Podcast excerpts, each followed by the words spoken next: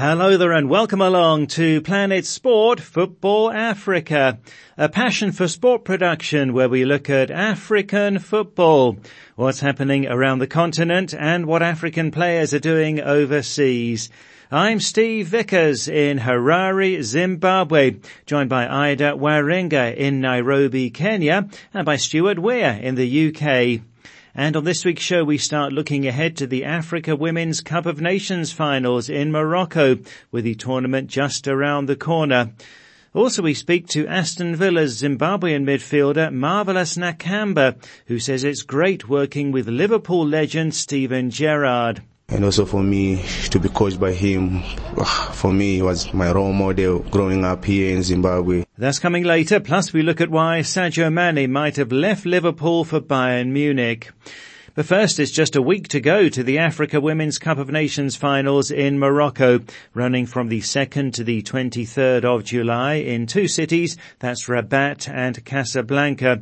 Morocco will play Burkina Faso in the opening game. Now the tournament doubles up as the African qualifiers for the 2023 FIFA Women's World Cup and the top four teams at the Women's Nations Cup will automatically qualify for the FIFA World Cup in Australia and New Zealand with the two more teams going to the Interconfederation playoffs. Now 12 teams are taking part. Nigeria, South Africa, Cameroon and Zambia are among the main contenders. Uganda are there for only the second time and there's great excitement at their qualification. Here's some of the Crested Cranes players. This audio from FUFA, the Uganda Football Association. My name is Natasha Shirazi and I'm an attacker for Crested Cranes. When Uganda qualified for the AFCON 2022, it was like a big dream that came true. Not only only for me personally, but also for Uganda as a nation. It's the first time for 20 years that Uganda will participate and is is like a blessing to be a part of this generation. I've seen a lot of talents in, in our team and this is a time for them to show the world their talents. It's time for us to put Uganda on the map. Hi, I'm Macron Tracy Jones, a Crested Cranes player. It's a huge mileage for me to be part of the team that is going to play and it's also a great opportunity for us as a team. It's going to help us as a team to expose ourselves and also go sell out our nations. I call upon all the fans to be behind us, to support us because we are really determined to go not only to participate but to compete in this tournament. And uh, my name is Vanessa Edith Karungi. I'm a, I'm a goalkeeper at the Crested Cranes and B93 in Denmark. I'm so delighted and happy for this opportunity that Uganda is going to compete in the Total Energies WAFCON. This is a great opportunity for me personally and then for the country. It will help us to, to improve in our football style and uh, as well get more, more players play professional since we shall put Uganda on the map and more scouts will come and spot the talent out here because we have a lot of talented players in Uganda. That's Vanessa Edith Karungi ending those insights from the Uganda players, the audio from FUFA. So as I say, Nigeria, South Africa, Cameroon and Zambia are among the main contenders. Next week we'll look at who the champions might be. Uh, but uh, Ida, what can we expect from Uganda and uh, some of the other smaller teams who've qualified? Right, Steve. So looking at Uganda and you can hear just what it means to them. They got a walkover into the tournament in the last qualification round and that was after their opponents Kenya withdrew.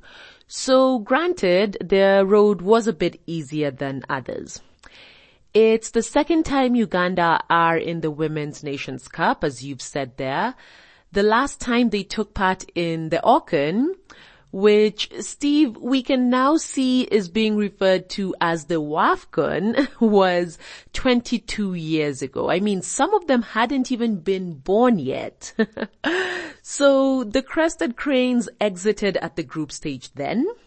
They are in a decently tough group now, plus they're also one of the lowest ranked teams in the competition at 157, I believe. So they will hope that they can, you know, notch up a win here, there, get some good goals, you know, and keep the hope alive. I mean, you never know. Their coach, George Lutalo, also handles a Uganda Premier League side and they have been in a 10 day camp, that being the Crested Cranes prior to the tournament. And they were set to face a side from the Moroccan Women's Premier League. So their preps are coming together looking at Togo and they had more or less a similar path to Uganda in one of the rounds at least because they beat Sao Tome 5-0 before the island nation withdrew for the return leg. So that gave Togo a walkover. Then they overcame Gabon in the next round to qualify for a first WAFCON. Steve, the team is coached by Kai Tometi. She is a former international player and she's been with the team for the last decade. And with this qualification, Steve, it pretty much justifies that journey, though it's not over. It's just the start and with a couple of players, you know, based in France, mixed that with some of the local talent, they are sure to give it their best shot, I would like to think. Yes, so you never know. Uh, as you say, uh, Togo though are long shots for what, uh, as you say, we're now calling uh, the WAFCON instead of the AWCON. So it's the Women's Africa Cup of Nations uh, rather than the Africa Women's Cup of Nations. That's what CAF is now calling it.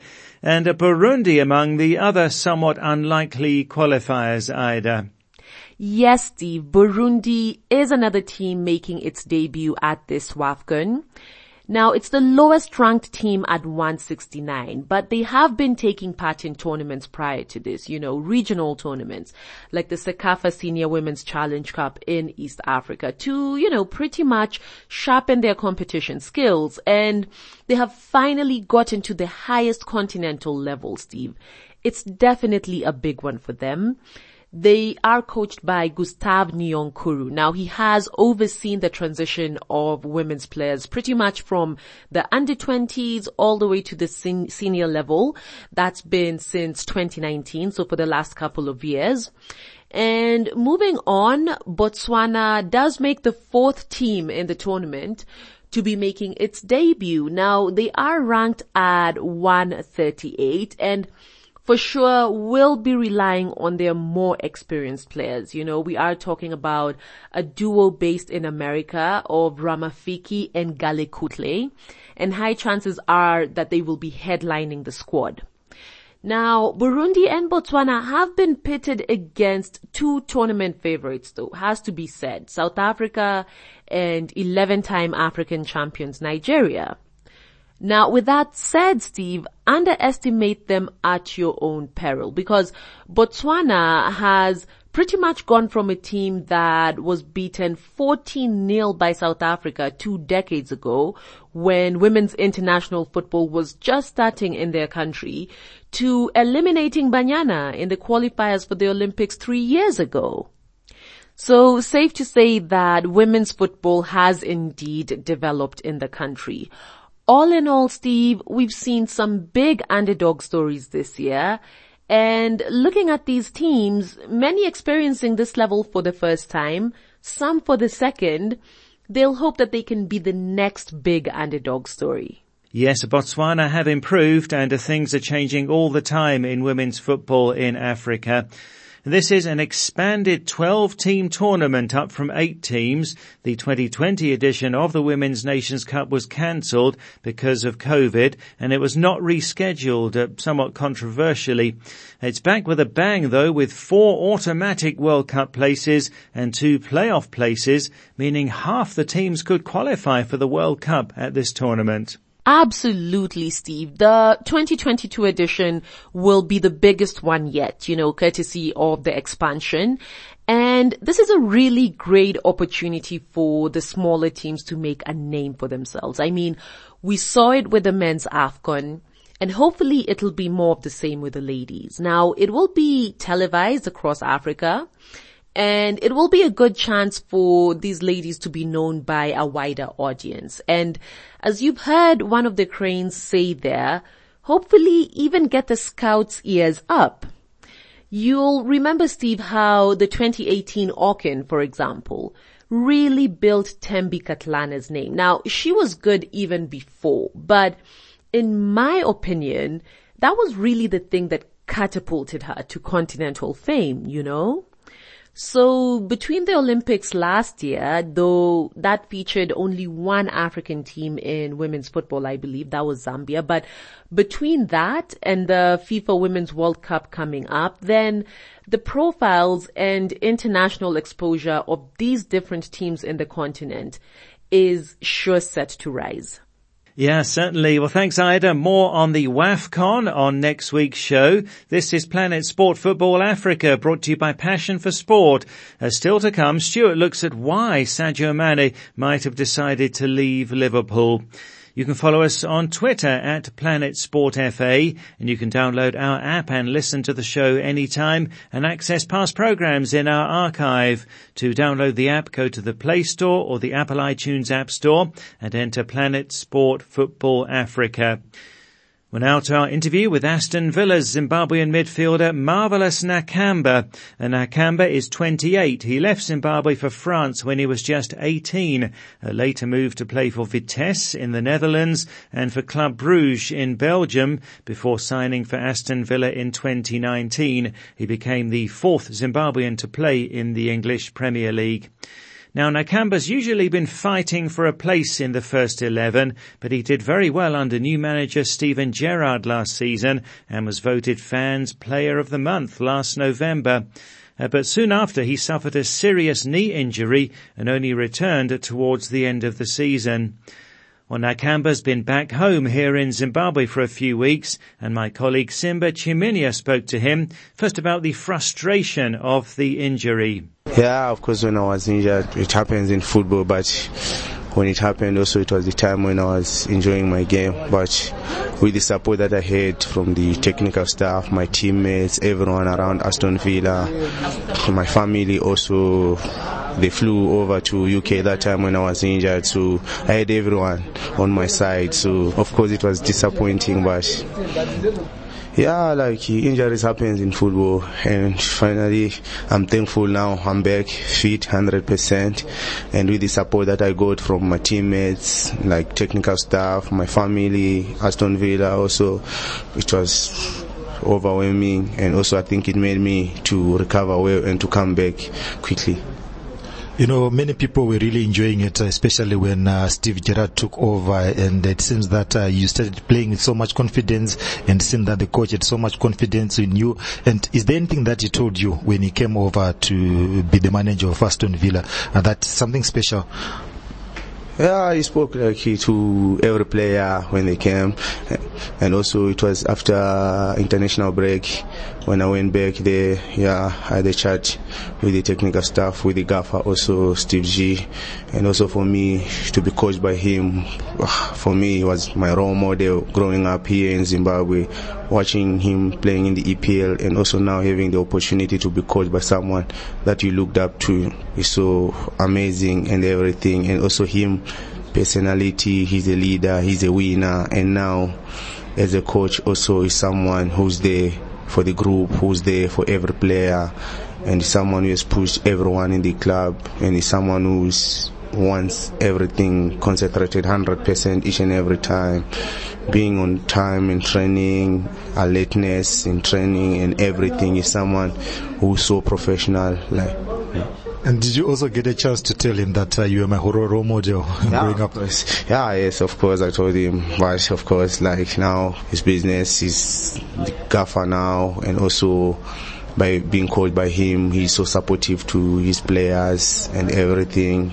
And he's someone who's open also and honest also to everyone in, inside the dressing room also. And I think looking forward to keep on improving and growing. And the new season is coming up, uh, and your target's getting in there. Yeah, of course. Like new season coming up, of course, to push myself more and more and more, and give everything for the club, and also keep on improving myself. And uh, also, there have been some new acquisitions at Aston Villa. The midfielders also coming in, uh, and uh, you know, many people start uh, getting worried. Is Mave going to keep his place in the team? Yeah, I will train hard and keep on improving and keep on trying my best and giving everything for the club. I think speculation will be, always be there. I think there have been players who have been there since I've been at Aston Villa. I just have to focus on my game and keep on improving and give everything for the club and also looking forward playing alongside my new teammates and everything. In my view, you are the probably the best player in Zimbabwe at the moment, and many people will be looking forward to you. The pressure that comes up with that tag of being the best player, and everyone else wanting to see what Mavi is doing. You know, everything that comes up with it. Yeah, with the support back home, I think it keeps me moving and also I think I've been with people, like growing up in the ghetto and everything. And now everywhere I go, even in the city center or I'm in the village, for me, I'm still the same person. So that's Aston Villa's Zimbabwean midfielder Marvelous Nakamba speaking to Simba Chiminya. And Marvelous has been very busy uh, back here in Zimbabwe for a few weeks. He's been working with his charitable foundation and began construction of a sports complex in the city of Bulawayo. And also he's made many public appearances over the last few weeks, uh, getting to meet his fans and getting involved with several charities. Uh, so we'll see if Marvellous Nakamba keeps his place uh, in the Aston Villa starting lineup this coming season. Uh, certainly there's lots of competition for the midfield spots at Villa. Well, next here on Planet Sport Football Africa, brought to you by Passion for Sport, we go to social media. And last week we asked, how much difference does a coach make? Now we heard from Nigeria's Ola Aina, and with Nigeria having appointed a new coach, uh, Aina told us it could help, but ultimately it's down to the players. Anyone could be in the job, but it's down to us as players to strive and achieve goals. Uh, so we asked how much difference do you think a coach can make? Uh, do you agree that it's more about the players than the coach? Uh, let's start in Nigeria and Nelson Masok says, I beg to differ and disagree. Uh, where is the tactical play coming from? With practically the same team, Gernot Rohr, the former Nigeria coach, qualified us for the World Cup in 2018 and took us to third place at the 2019 Nations Cup, of which Augustine Eguavoen could not do with almost the same players, says Nelson. Uh, so without a formidable coach, your players are just a bunch of individual talent with no blend or cohesion and we saw how individual talent couldn't help the Super Eagles at the 2021 AFCON, says Nelson. And Vincent Azubike Ngana added that uh, even over the two-legged World Cup playoff against the Black Stars, Nigeria's individual talent couldn't help as well. Uh, Sideko Suno is in the Gambia. Sideko says, yes, I agree with Ola Aina. The players have their own final say in a team. And Benjamin Dube in Zimbabwe says it's very true because the coach can do everything he can from the touchline, but if the players don't come to the party, it'll all come to nothing, says Benjamin. Uh, Charles Devine is in Nigeria. Charles says, yes, I fully agree with Ola Aina. Honestly, the players have the final say in a team, but Inch Kabaz in Ethiopia says it's down to the coach. Emmanuel in Nigeria says, I concur with what Ola Aina said. The players have more work to do. And agreeing is Balong Baji in the Gambia. Balong says, for me, coaches can't unilaterally make massive differences, even where their ideas are clearly spelt out. Uh, the players must put uh, those ideas into full action to make things happen, says Balong. And Sam Ule Okati Jr. says it's about 50-50 because they need a coach who'll teach them how to play the formation or system through which they can succeed. And the coach also needs players that will fill in the system or formation that he wants to teach. And this then will carry the team to winning ways. And uh, finally, Donna Uzogo says, as a player, Ola Aina is not supposed to underestimate the power of a coach. This shows they have no respect for the type of coach we hire in Nigeria. Well, thanks for that, Don. Thanks to everybody who got in touch. Uh, interesting comments there. And uh, we're going to go to our European football expert, Stuart Weir, next here on Planet Sport Football Africa, a show brought to you by Passion for Sport. Let's get a bit more insight on this issue over whether it's the coach or the players who make the biggest difference. Uh, Stuart, what are your thoughts looking back at this past season in the English Premier League? Uh, did changing the manager work? Well, the financial implications of where you finish in the Premier League table are really so significant that it has tended to create a culture of what you might call when in doubt fire the manager. For most clubs, relegation is a great fear, where you lose such a significant amount of your income in terms of television revenue. Equally, the so-called top six clubs, for them failing to qualify for the Champions League is seen as an economic disaster. In the season that's just ended, nine of the 20 Premier League clubs changed the manager in mid-season. In fact, six of the bottom seven replaced their manager. All but Southampton. Burnley, Watford and Norwich City, as we know, were relegated, and a manager change there didn't help. My feeling is that it's as much about the players. Uh, that's a good point that, that we heard. Perhaps as much about the players as the manager. And frankly, I thought that Watford and Norwich City never looked as if they had a squad of players good enough to survive in the Premier League. Leeds United and Everton finished one and two places above relegation, so you might say that their change of manager was successful, but only just. Now during the season, Tottenham, Newcastle, Manchester United, Aston Villa, Everton, Leeds, Burnley, Watford and Norwich Saint managers. And I would say that only Tottenham and Newcastle could be said to have been a clear success. Manchester United definitely seemed to get worse. Newcastle were in the bottom three when Eddie Howe was appointed. In fact, they stayed in the bottom three until February, and then a winning streak took them up to 12th. Tottenham were top of the league in September under new manager Nuno, but by November they dropped to ninth and Nuno was gone. In Antonio Conte, they appointed an outstanding manager with previous Premier League experience and top club managerial experience, and it proved to be an inspired move, which took Tottenham, many would say surprisingly, into the Champions League. Of course, the problem is, Steve, there's no way of knowing what would have happened if those clubs who changed the manager had not changed the manager. So trying to assess whether a particular decision was an inspired move or not is very difficult. Indeed, yeah. But uh, some evidence there then that to what Ola Aina says uh, for the role of the players uh, uh being a very key one uh, indeed. Um, thanks for that, Stuart. Uh, so the big news in African football this week, uh, Senegal's Sadio Mane moving to Bayern Munich from Liverpool on a three-year contract after a highly successful six seasons with the Reds. Um, what do you make of the move, Stuart? Well, when the news broke that Sadio Mane was considering leaving Liverpool, I was very surprised. Liverpool are one of the top teams in Europe, and one wondered where could he go that would be better. Well, he decided to move on. And as we said last week, when Liverpool signed the Uruguayan Darwin Nunez, it did seem to confirm that one of their main strikers was leaving.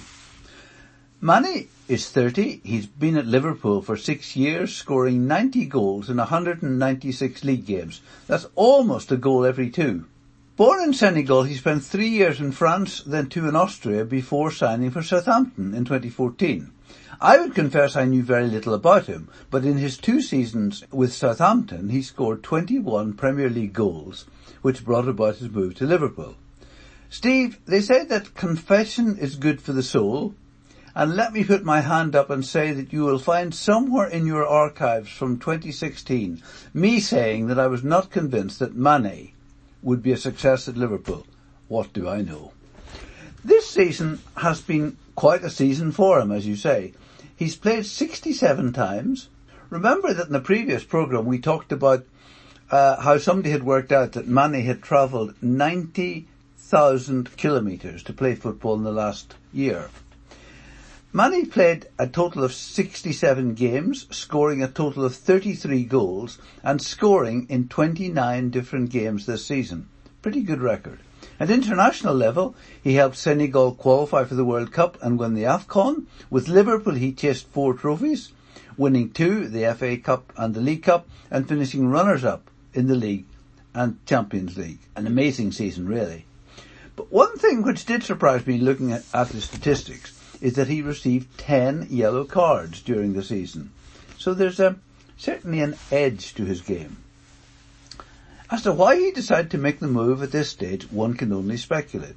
Perhaps he felt he had achieved all he could with Liverpool, or that he needed a new challenge. Perhaps he found the past season too demanding for him now that he's reached 30. I mean, to compare England with Germany, England has two domestic cups, Germany only one. There are 34 league games in the German Bundesliga compared to 38 in the English Premier League. Liverpool, of course, did better than Bayern in the Champions League and therefore played more games. But it's interesting to compare Liverpool's 63 games this season with Bayern's 47. Munich is a city in the south of Germany, close to Austria and Switzerland. It has a population of one and a half million, or six million if you include the suburbs and surrounding conglomeration.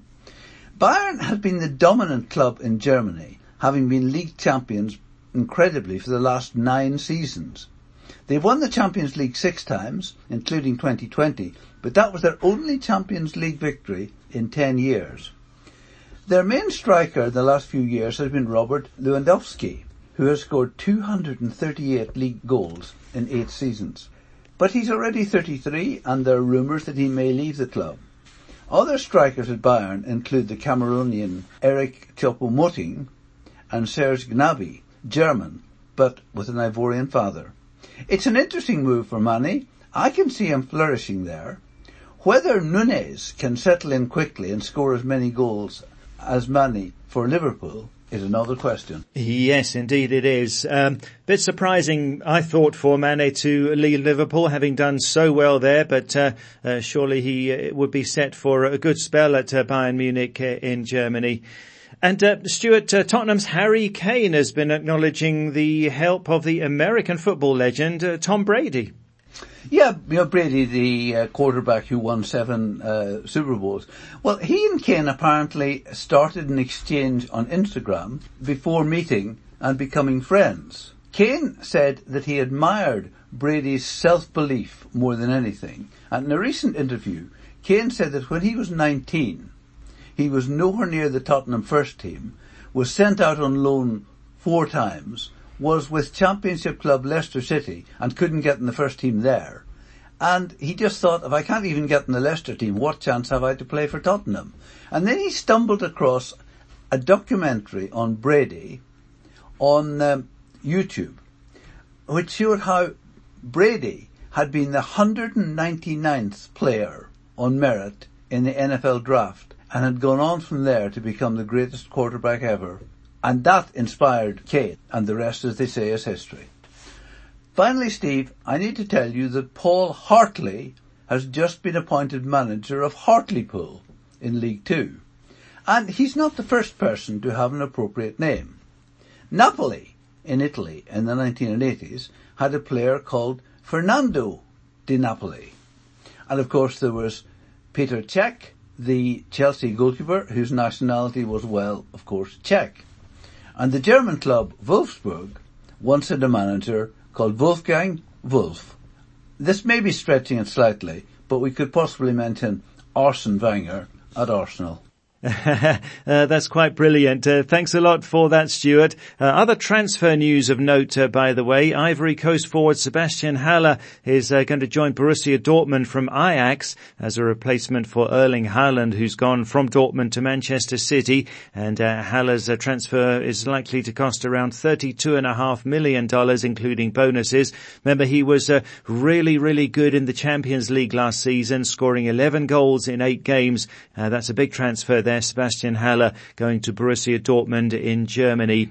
And before we go this week on social media, we're asking, uh, should Sadio Mane have left Liverpool? We heard there from Stuart saying there'll be fewer games for him uh, now that he's gone to Bayern Munich uh, from the Reds on a three-year contract. Uh, but he did so well in those six seasons uh, with the Reds. So what do you think? Is this a good move for Sadio Mane? How will he do at Bayern Munich? And should he have left Liverpool? You can post a comment on our Facebook page, that's Planet Sport Football Africa, or send us a WhatsApp to plus four four seven nine double five two three two seven eight zero. That's plus four four seven nine double five two three two seven eight zero. Should Sadio Mane have left Liverpool? Well, that's it for the show for this week. So from me, Steve Vickers in Harare, from Ida Waringa in Nairobi, and from Stuart Weir in the UK, thanks a lot for listening. And Planet Sport Football Africa is a passion for sport production.